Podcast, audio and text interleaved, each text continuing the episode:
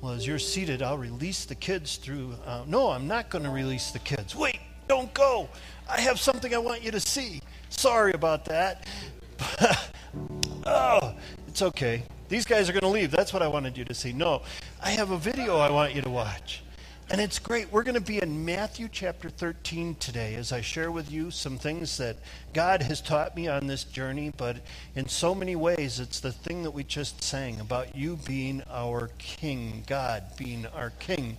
And so we have a video that we're going to show that kind of shows what this parable is all about. So, the pearl of great price, candy.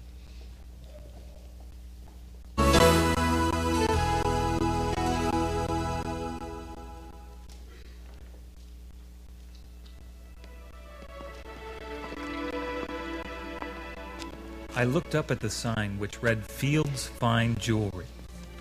I then looked down at the piece of paper in my hand. Folding it up, I walked in. The door closed behind me. It was a small store, and no one was behind the counter. Hello? I called out. An old man emerged from behind the curtain in back, wearing magnifying jeweler's glasses. May I help you? You're Mr. Field? Yes. I buy pearls.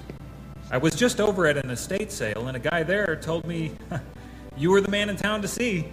I have a pearl. One pearl? I was under the impression you had several. I think you'll find this one interesting. From a locked box behind the counter, he pulled out a small glass case and carefully set it down. I could hardly believe what I saw. It looked like a golf ball, only it was a pearl. It was liquid perfection, flawlessly round, more dazzling than anything I'd ever seen. It should have been in a museum. It's beautiful. I have never. I didn't know such a pearl existed. Would you like to have it? I can't afford that. I'm just a small time buyer. I'd like you to have it. But it will cost everything. Everything? Everything you own. My mind flashed to all the pearls I'd seen in my lifetime. Several I was carrying with me at that moment, yet I couldn't take my eyes off this one fabulous treasure before me. Okay, I'll do it. I have to have it, whatever the cost. I reached into my briefcase. I've got these pearls I've been traveling and buying for several weeks, so I found some pretty nice stuff. Yes, they are nice. What else do you have? I also have some money in savings in my, my checking account and, and my retirement here. Yes? I guess I can sign a promissory note for the retirement account. I also have a few valuables in my safety deposit box. I can give you the key to that. I fumbled through my pockets, dumping their contents on the counter. What's this? Well, just some pocket money for lunch. I'll need that too. Everything you have. Really? Well, okay, I guess. The old man looked down again and pointed to the key ring. What's this? My car keys. I'll need those too. My car? Okay, fine, take it. Here, let, let me get my house key off the ring. You have a house? Yes, but. Fine. The house, too. It's worth it. Besides, I guess we can live in the summer cottage. You have a summer cottage. okay, I get it. You can have the summer cottage, too. Here are the keys. That's everything? Everything. You own me, friend. The old man paused and looked me straight in the eyes. Then he slowly reached out his hand. Here. Taking the pearl, I looked down at my newfound treasure. Thank you. Thank you so much. I can't believe my good fortune. What a find! I turned to leave. Just a minute, young man. Now what? I told you, I've already given you everything. You don't understand. Here. The old man held out his hands. We both know what the pearl is worth. But I also want you to have these. Here's your checkbook, your passbook, your retirement, your safety deposit box, your car and house keys, and all the pearls you brought in here. Now, technically, they're all mine. But I want you to use and enjoy them. You can't be serious. Completely serious. Use them. Enjoy them. But remember who owns them. And something else. From time to time, I may send some people your way. They may need to borrow the car to have reliable transportation, or a place to stay, or some cash to get them through a tough time. You can use these things and enjoy them. But remember, they belong to me. And from time to time, I'll want you to share them. I don't know what to say. How can I thank you? The old man smiled. Just listen for my instructions. I'll be in touch.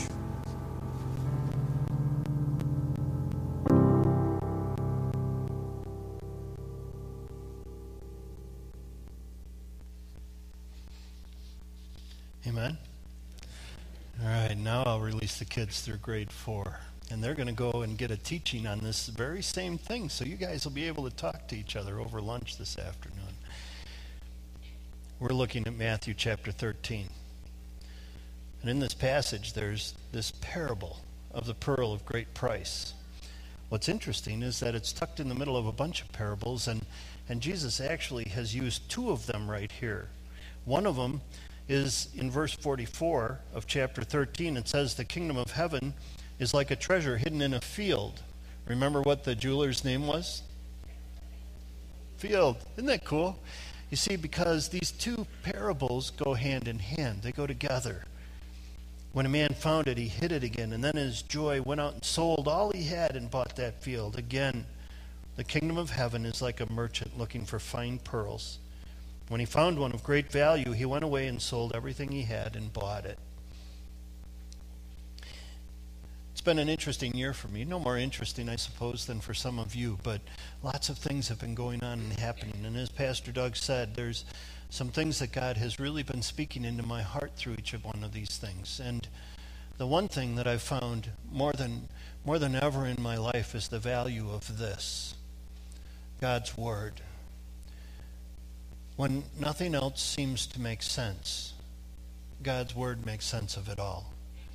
Amen. God's Word is given and, and, and preserved for us so that we can know God. Know God. Is that possible? Is it even realistic to expect that we could know God?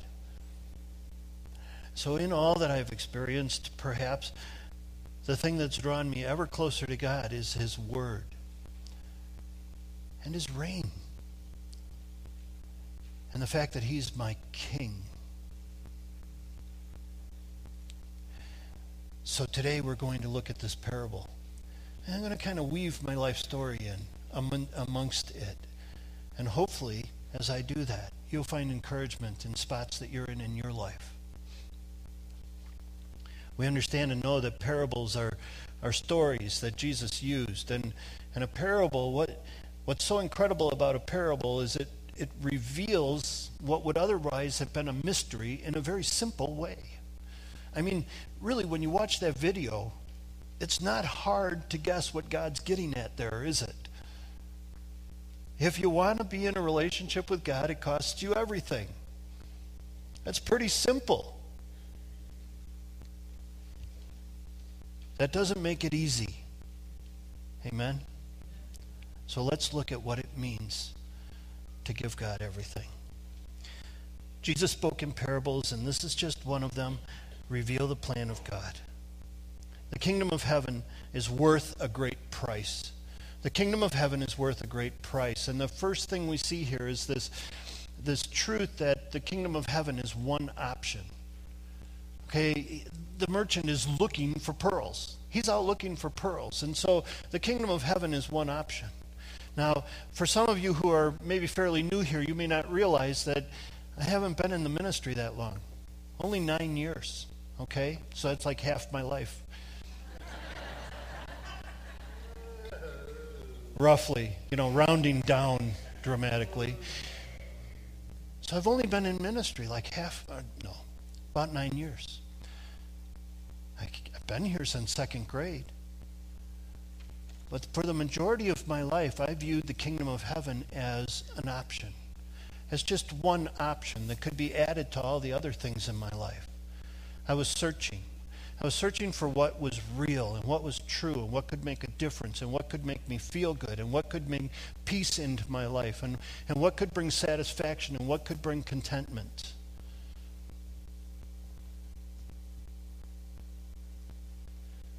Ecclesiastes Solomon says that God has placed eternity in our hearts. Eternity is that knowing God.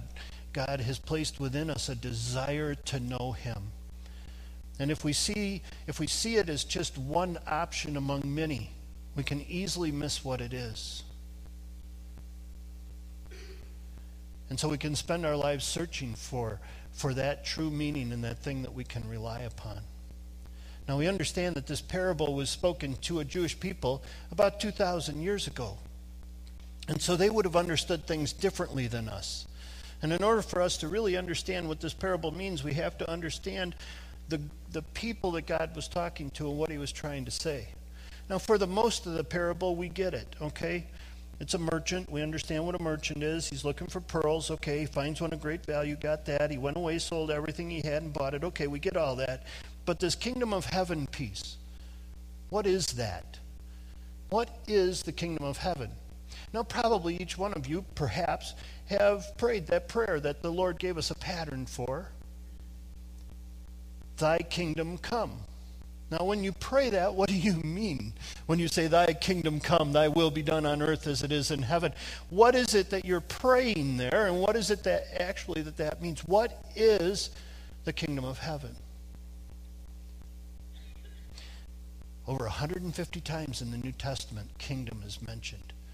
In this particular book, Matthew, which was written to a Jewish audience, kingdom is found many times. And it's the theme because Jesus said, I have come to, to, to make known the kingdom of heaven. He told Pilate, The reason I came was to be a king. Jesus is our king, and he has established a kingdom kingdom of God, kingdom of heaven, the kingdom of Christ, all of these are the same thing. It's the kingdom of heaven. But what is that? In its most basic and its most easiest way to understand it's this. It's the rule and the reign of God.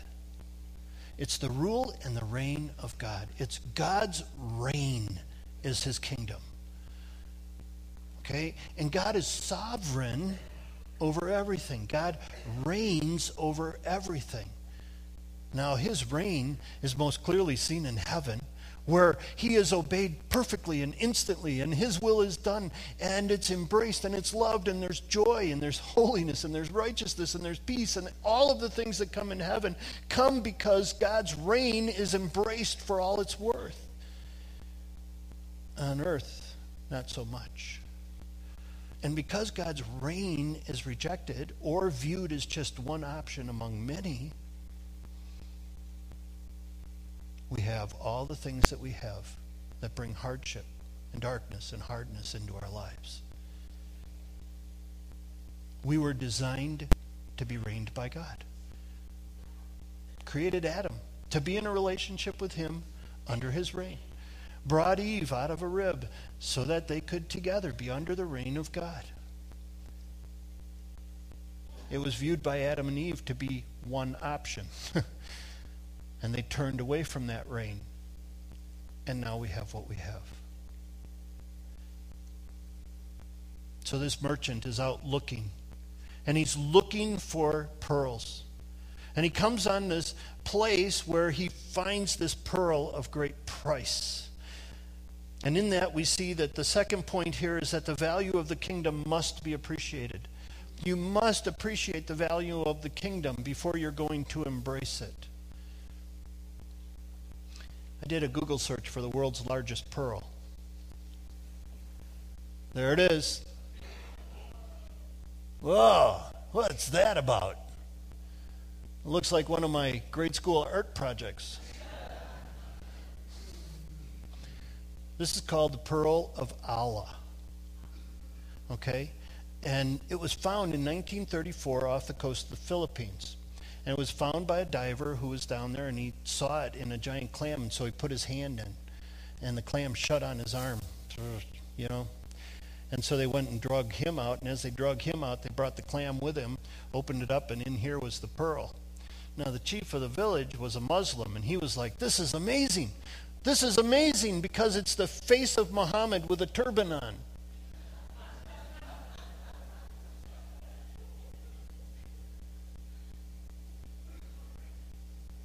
Not seeing it.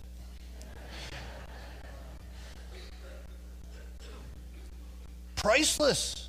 There's no way I could sell this. His son came down with malaria two years later. And a man came into the village and healed his son. And the chief said, What can I pay you? He said, It's okay. He said, No. And he gave him the pearl. Amazing. Now, this is a pearl that was formed in a clam. That's why it may not be what you expected. You're probably thinking it's ugly. Anybody here not thinking that's ugly? Okay, so one, good, all right, excellent. So there it is. And it's not at all what was expected. It's, it's nine and a half inches in diameter, and it weighs 14 pounds. So this man took it and brought it back, and then it got all lost in estates and everything, and now it's sitting in probate and nobody can touch it. In 2007, it was appraised at $93 million. $93 million. That's a pearl of great price.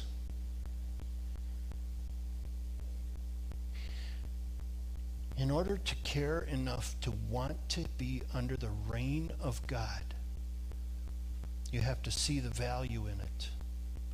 The truth is, a lot of times when we're looking around in all the options of what there are to allow to control our lives, the reign of God can seem unattractive.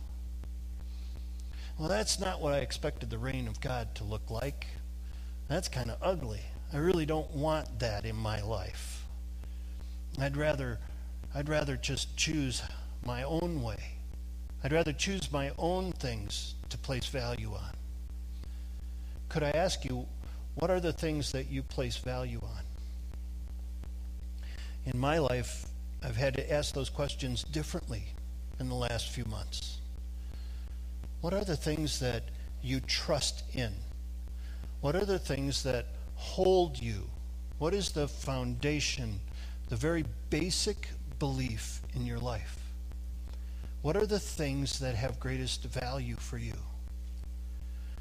If I came and, and jumped in your car and drove it away, would that bother you?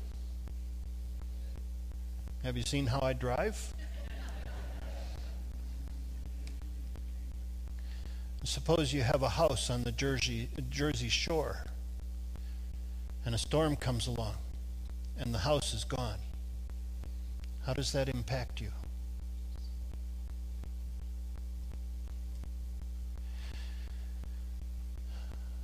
How about that person who stood and looked at you and promised never to leave you and to love you till death do the part? If that person leaves, how does that impact you? How about if someone extremely close to you dies? How does that how does that touch you? Suppose that your retirement account just goes away. Suppose that your health takes a turn for the worst. What is it that you value? What are the things that have the greatest value for you? these verses talk about the pearl of great price. And our video did a great job of showing that. Do you remember the merchant came and he had some little pearls? And, and some of those pearls, I'm sure, were extremely valuable. You see that? Each one of those things I listed are incredibly valuable. Listen, my relationship with Karen, all right, Karen, you're so extremely valuable to me. Tess, Charlie, Brooke, the grandkids, each one of you, our relationships, those are extremely valuable to me. But those are the little pearls that I have. You get that, right? And without the big pearl, the little pearls have no meaning. The most valuable thing I have in my life is the reign of God over me and my willful submission to that. It's the most valuable thing I have my intimate relationship with Jesus Christ. All the other little pearls are only of value because of that. That becomes so important to understand. And it took me a long time to get to that point. As I look around the room, a lot of you poured yourself into me when I was one of those kids here, running around pretending to get it. And many of you were demonstrations of what it meant to have a genuine relationship with Christ. And when I came to that point, about 15 years ago, where I said, Lord, you, you take control. I'm, I'm tired of trying to get the bigger house. I'm tired of trying to get the better cars. I'm tired of trying to get all the things that I think are the things that are going to give me security. I'm, I'm, tired of trying to, to put together some sort of nest egg, whatever that looks like. I'm, I'm tired of it. I want you to be in control of my life. I want you to take it all over because I've made a total mess of it all because I've run from you. And at that moment in time, just like Mr. Field, he said, Here you go. And he gave me this incredibly valuable pearl an intimate relationship with God. Amen. You might be here today and you might thinking, be thinking to yourself, I, I don't know how to do that. I don't know how to I don't know how to do that. I, I want that. I've, I've seen it in other people. I, I, I get it, but I, I don't know I don't know how to do it. As I said, it's simple. It is so incredibly simple. It's there, point three. Entry into kingdom of heaven requires a transfer of ownership. He sold everything he had. That's all it costs. All it costs is everything. It's the same for all of us. You see, we know the story of the rich man, right? The rich young ruler, he came to Jesus and he said, What must I do to inherit eternal life? How do I get into the kingdom of heaven? And Jesus said, It's simple. Sell everything you have. Give it to the poor and then come on, let's go. And he went away sad because he had great wealth. And Jesus said it's harder for a rich person to enter the kingdom of heaven than it is for a camel to go through the eye of a needle. I can't wait to spend time talking to Jesus. I just love the way he talks, right? I mean, immediately you get this visual of a really big needle or a really teeny camel, you know? I mean, I don't know, maybe it's just me. But when you think about that, I don't know who the richest person in the world is but I know there's people richer than me. I don't know who the poorest person is in the world, but I know there are people who are poorer than me. By the world standard, I'm incredibly wealthy. We saw that on that Operation Christmas Child. Can you imagine getting a shoebox and thinking that was the best thing that ever hit your life? I mean, really, think about that. For each one of us, it costs the same. Everything we have. What that means is you recognize and appreciate the fact that God is sovereign over you. Listen, you know what? Every knee will bow. every tongue will confess that Jesus Christ is Lord. There will come a point in your life when you will kneel before Jesus and say, I see that you're Lord.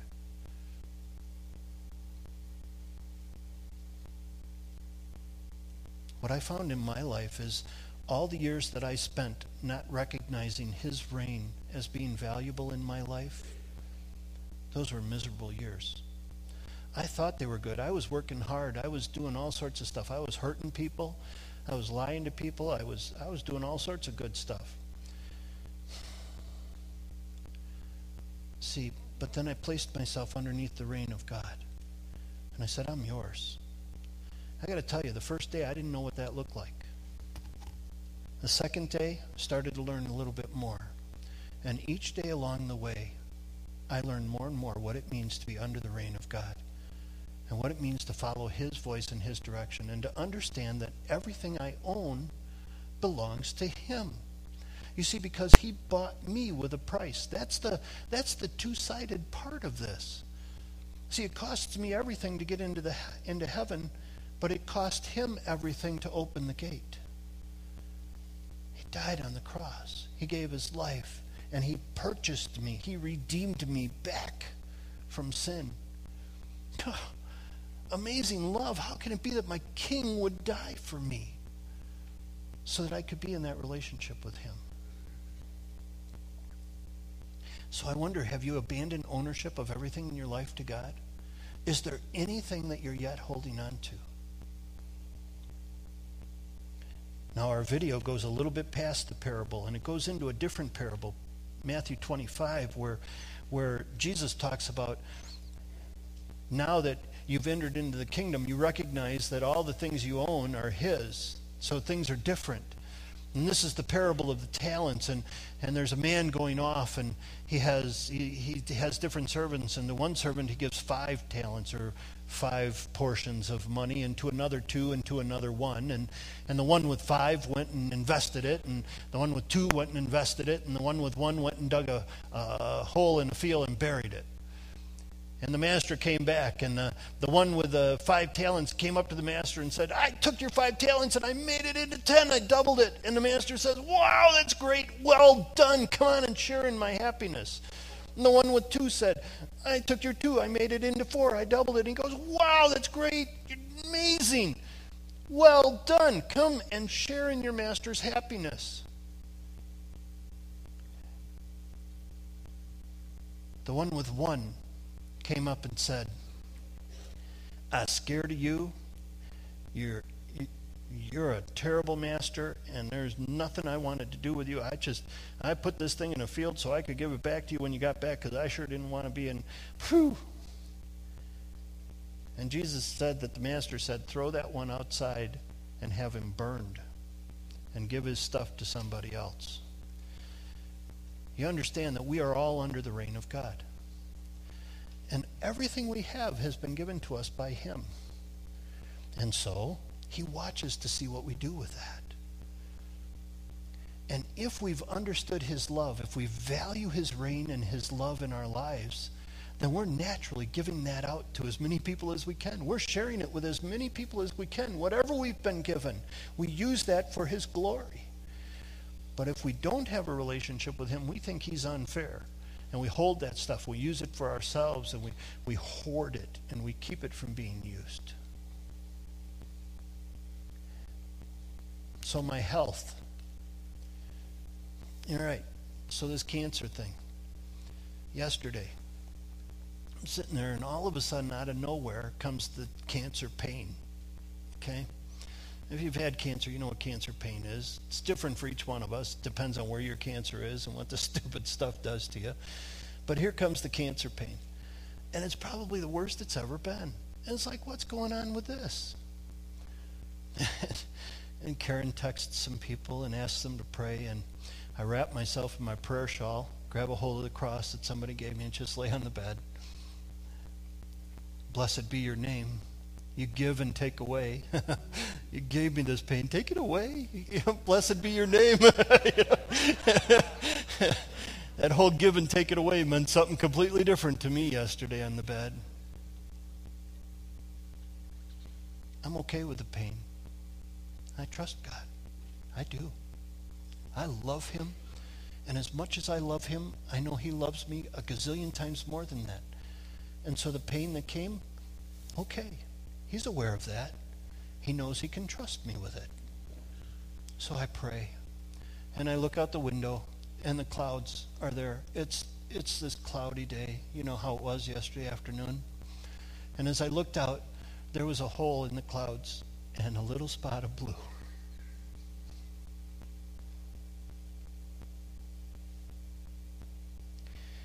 And I laid wrapped in the prayer shawl praying, Pastor Doug praying with me. And I watched that little spot of blue and I said, God knows through the clouds. He knows. He's watching. He's aware. He's not surprised. This is not escaping him. And the blue circle opened up, and the clouds moved away, and the pain went away. Not all of it. That's okay. A lot of it. Blessed be your name. I didn't deserve to have the pain taken away. He's just gracious that way. Sometimes he's gracious enough to leave the pain there. And probably each one of you have situations in your life where you can relate to that. But the kingdom of heaven, a million years from now, we'll understand this.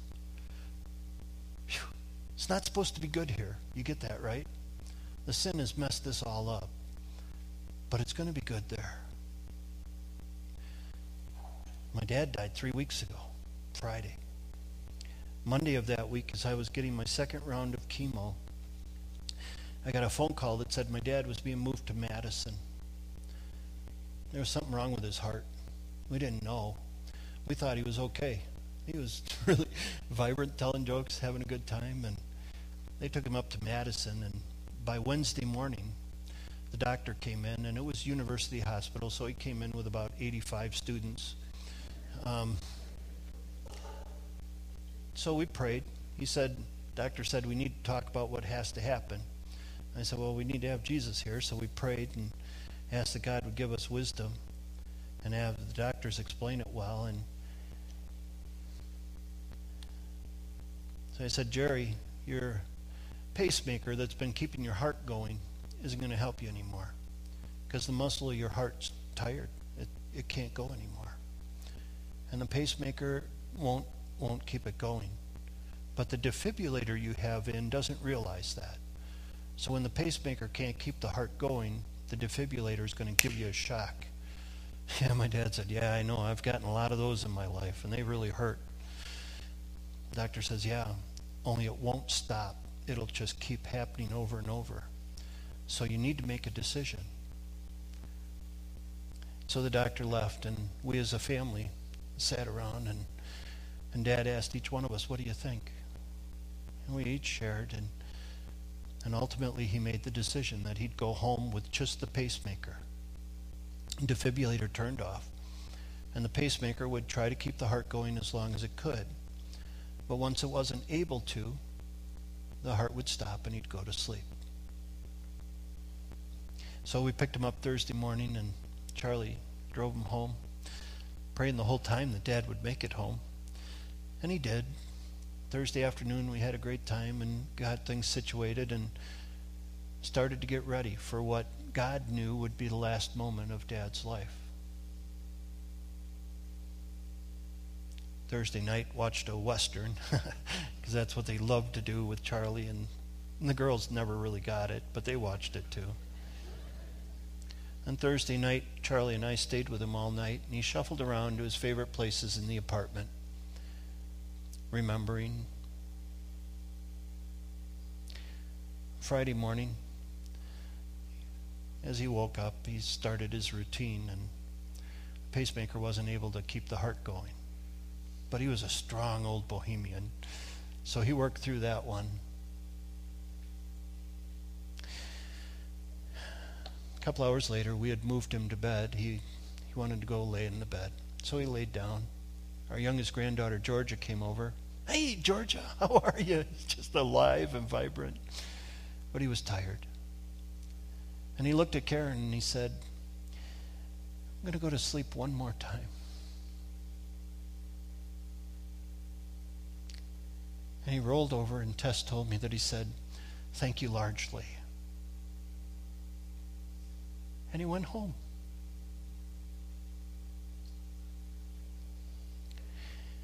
Jesus said, I go to prepare a place for you. And if I go to prepare a place for you, I'll come back and I'll take you to where I am.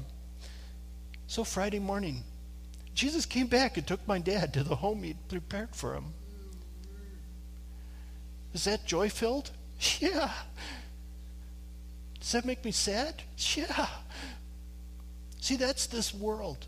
That's this life. None of it makes sense without Jesus. None of it makes sense without Jesus. When my dad stopped breathing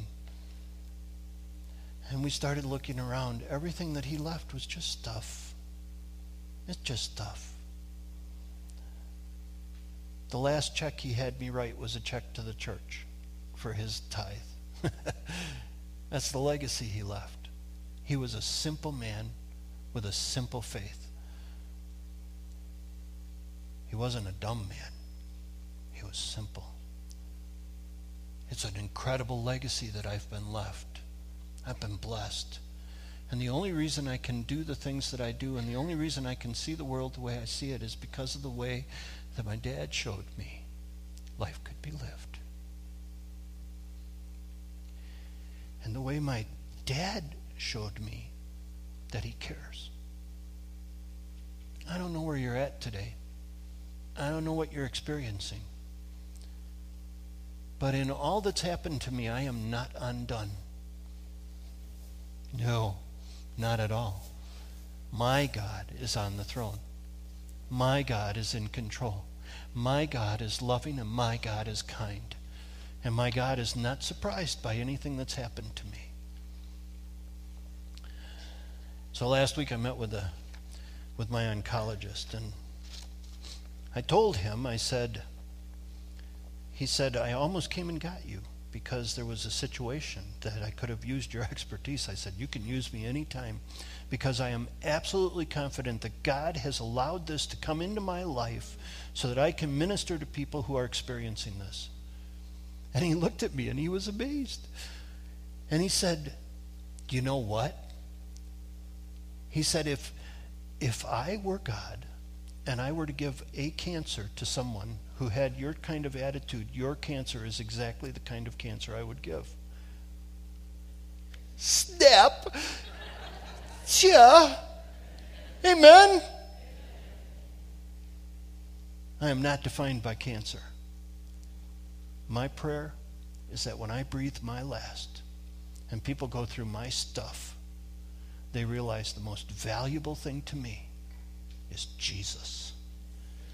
And it shows itself in everything I have and everything I do. I'm not doing that perfectly yet, but He's not finished with me yet. It's my prayer for you too. Lord, I, I do pray that. I pray that each person in this room could understand and know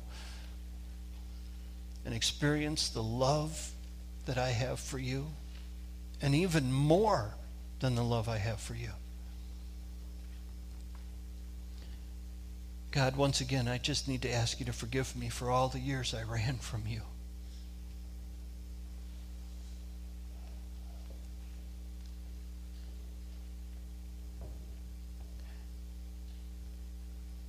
So sorry, Lord.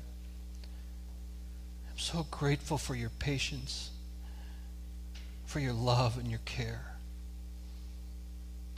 for pursuing me. And I know you're doing that for each person in this room and each person who's hearing this as well. Jesus, I love you. You are the ruler of my heart.